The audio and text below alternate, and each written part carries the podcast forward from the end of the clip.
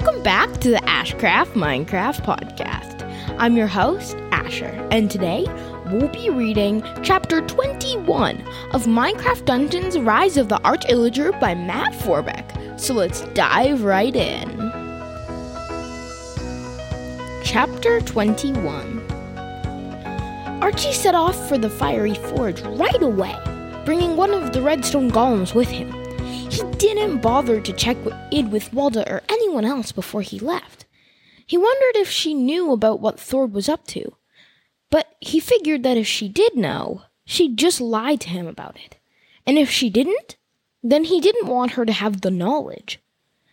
It was bad enough that Thord was trying to rob him. Archie didn't want to let the other Illagers think that the evoker actually had a chance of succeeding. If they did, they might start choosing sides, and Archie worried that that would go poorly for him. He didn't want to have to crush a full on rebellion within his ranks. On top of that, Archie was just as furious with Walda as he was with Thord. She'd been in charge of High Block Keep when he'd been missing. That meant she had to know at the very least that Thord wasn't there. She could have told him about that, but she hadn't, which probably meant she knew what Thord was up to and supported it. You cannot trust anyone but yourself. That had become abundantly clear to Archie. He'd already known that, of course, from long before Walda had banished him from the tribe. But he realized that he'd harbored hopes that the situation might change with his rise to power. For most of his life, he'd felt terribly alone. But he'd thought that becoming the leader of the Illagers would mean that he might finally have some real friends, or at least Illagers he could count on. Instead, he found himself more isolated than ever. At least before, no one had tried to take anything from him, mostly because he hadn't had anything to take. Once he had the power, though, other people wanted it, and they were apparently willing to go great lengths to get it. Looking back at the attack on the village, Archie wondered if Thord had somehow been working with the heroes, or perhaps with the Nameless One.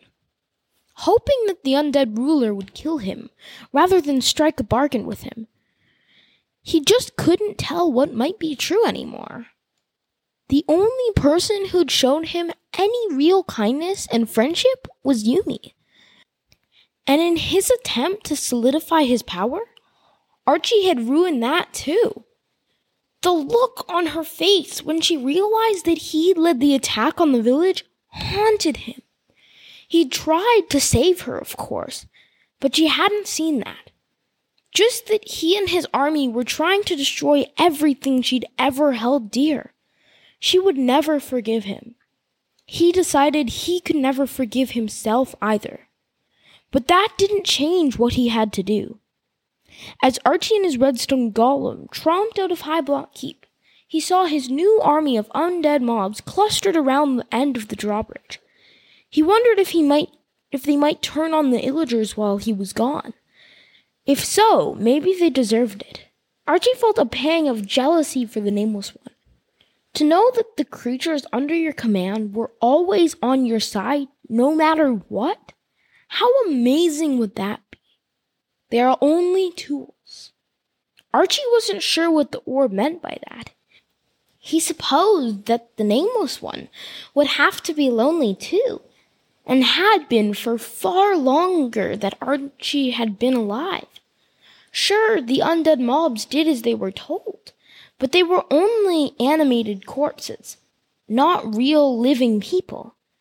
That didn't seem like a fair trade. But then, constantly worrying about traitors wasn't much better. Archie stopped at the end of the drawbridge and held up his staff. The husks and skeletons all turned to stare at him, ready for his orders. For the barest instant, Archie considered sending them into High Block Keep to destroy the other illagers there. He could put the problems of having to deal with the living behind him. He could become another sort of nameless one, commanding the undead, perhaps even the remains of his fellow illagers, to do his bidding. He shuddered and shook that idea off. Stay here, he told them. Protect High Block Keep until I return.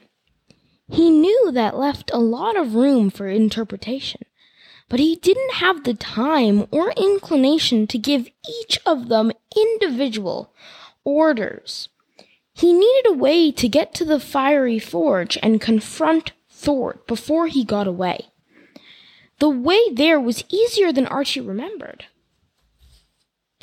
It was a cloudy day, but none of the worst mobs were wandering about in the muted sunshine. Those creatures he spotted scattered immediately, not at the sight of him, but at the redstone golem dogging his heels.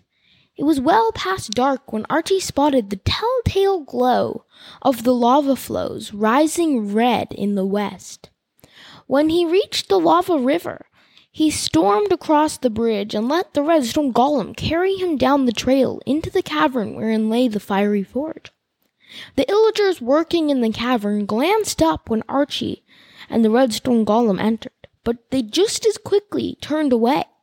He suspected they knew what Thord was up to, but either way, he was glad to see them cower at his presence. If he could not be loved, he would settle for being feared. The golem to be that Archie had spotted in the diamond mold still lay cooling there, ready to be called to service. The darker parts of the redstone golem still glowed a bit, but they were finally beginning to turn to the gray color through which the crimson part of the redstone shone. He considered stopping to use the orb to get the new redstone golem moving, but he was too angry to think about that then. Working from memory of his last viewing through the orb from the obsidian pinnacle, Archie headed toward where he hoped to discover the traitor. Even with guidance from the Orb of Dominance, it took him a few tries. He wasn't sure if it was due to a fault memory, the difficulty of the terrain, or the fact that Thord was moving about, perhaps in an effort to evade de- detection.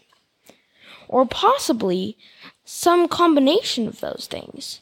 Archie located the exit he'd seen Thord using, and he followed the series of passages that led up, up, up, until he finally reached the surface again. Once there, he found himself emerging from the side of a mountain right near a cataract of lava that cascaded down from high above and splashed into a wide lake of lava that lit up the night. The land seemed peaceful enough, abandoned really, but for the metallic rhythm of someone using a pick. Off in the distance, Thord was methodically wailing on a large vein of diamond that he'd unearthed near the edge of the lava lake. As he worked, the traitor glanced over his shoulder in a nervous way and spotted Archie and his redstone golem coming toward him. Shocked, Thord cursed in horror, then sprinted over to where Archie's missing golem stood watching over him, clearly not in the mood to talk. He produced a bow and arrow from somewhere behind the creature's legs, nocked an arrow into his bow, and dipped the tip of it into a nearby pool of lava. The arrow burst into flames, and Thord turned, aimed at Archie, and then let the missile fly. The arrow fell well short of Archie and his golem as they approached. It skittered toward them, but snuffed itself out long before it came anywhere near them. Before Archie could even laugh at the futile shot, Thord had already nocked another arrow and was setting it ablaze as well. Stand down! Archie shouted at the evoker. I knew it, Thord said as he let his next arrow fly. I knew you weren't dead. I knew it couldn't be that easy. This arrow landed closer to Archie, but still fell well shy of him. He sneered at the pathetic attempt. You turned against me at the moment I fell? Archie said. Against you? Thord barked out a bitter laugh. I was never for you. Just because a loser like you lucks into finding something as powerful as that orb doesn't make you a leader. Being a bully didn't make you one either. Archie held his staff out in front of him like it was a shield. Thord's next arrow sailed into the sky, carving a flaming arc of fury, but a ray from the orb struck out and disintegrated it. Only its ashes reached Archie, splashing across his chest. Thord threw down the bow with a frustrated snarl. Archie thought he might go for his sword, but Thord reached out and grabbed the redstone golem next to him by the leg instead. Get him, he growled at the golem. Kill him! The redstone golem turned and regarded Archie as if seeing him there for the first time which Archie supposed was true. Golems weren't particularly observant. After all, would it follow Thord's orders without question? Or could the orb change its mind? Thord's redstone golem strode straight toward Archie, like it was going to trample him. Archie kept his staff before him and walked out to meet the creature. His own golem followed right behind him. You think you can stand up against me? Thord shouted as he drew his sword. Let the golems beat each other up. While they're busy, I'll take you down. Do not fear. Archie allowed a confident smile to creep across his face. Out of everyone and everything in the world, he trusted the orb of dominance most. If it told him to not fear, then he wouldn't. It would either save him from the oncoming golem, or he would die. Yes! Thord shouted as he started marching toward Archie, swinging his blade around to get the balance of it once again. Take that little runt. Grind him into paste. The way Archie figured it, if the orb was going to kill him, it had a dozen other ways to pull that off. If it was going to betray him, it could have done that countless times already, including taking up with the Nameless One over him. And if it suddenly changed its mind and went with Thord right now, then Archie was better off with a quick death. When Thord's redstone golem reached him, rather than attacking Archie, it veered into its right and walked right past him. Then it spun about and fell into step behind him. The other golem made room for the new one, and the two settled in next to each other. Thord gaped in astonishment his, at his own golem's betrayal. He'd bet everything on the creature following his orders. And to see it turn against him with not even a word from Archie crushed his hopes as if they'd fallen from the top of the obsidian pinnacle and smashed into the ground. He turned on his heel and fled in the other direction. Unfortunately, the diamond vein that Thord had been working on sat at the end of a peninsula at, that stabbed out into a lake of lava. If Thord had gone in another direction, he might have had a chance to get it away. It would have been a slim one, perhaps only delaying the inevitable, but a tiny chance would have been better than none. Archie really hoped that Thord wouldn't rob him of his vengeance. Not like that. He got his wish. Thord ran all the way to the end of the peninsula and saw that there was no escape from there. He spun to the left and then to the right, seeing much the same thing a wide expanse of molten rock that would surely incinerate him with a touch.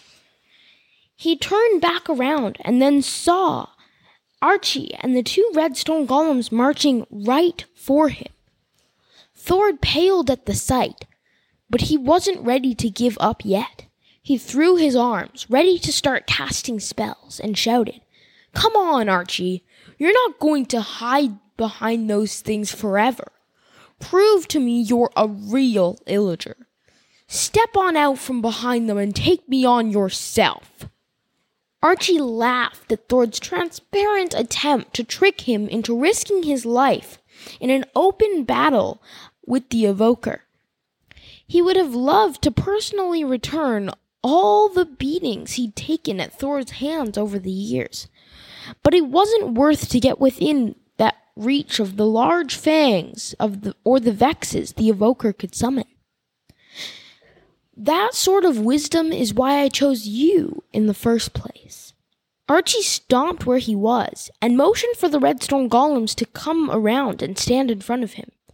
They did so to either side, forming the equivalent of a red stone wall between him and the stricken Thord.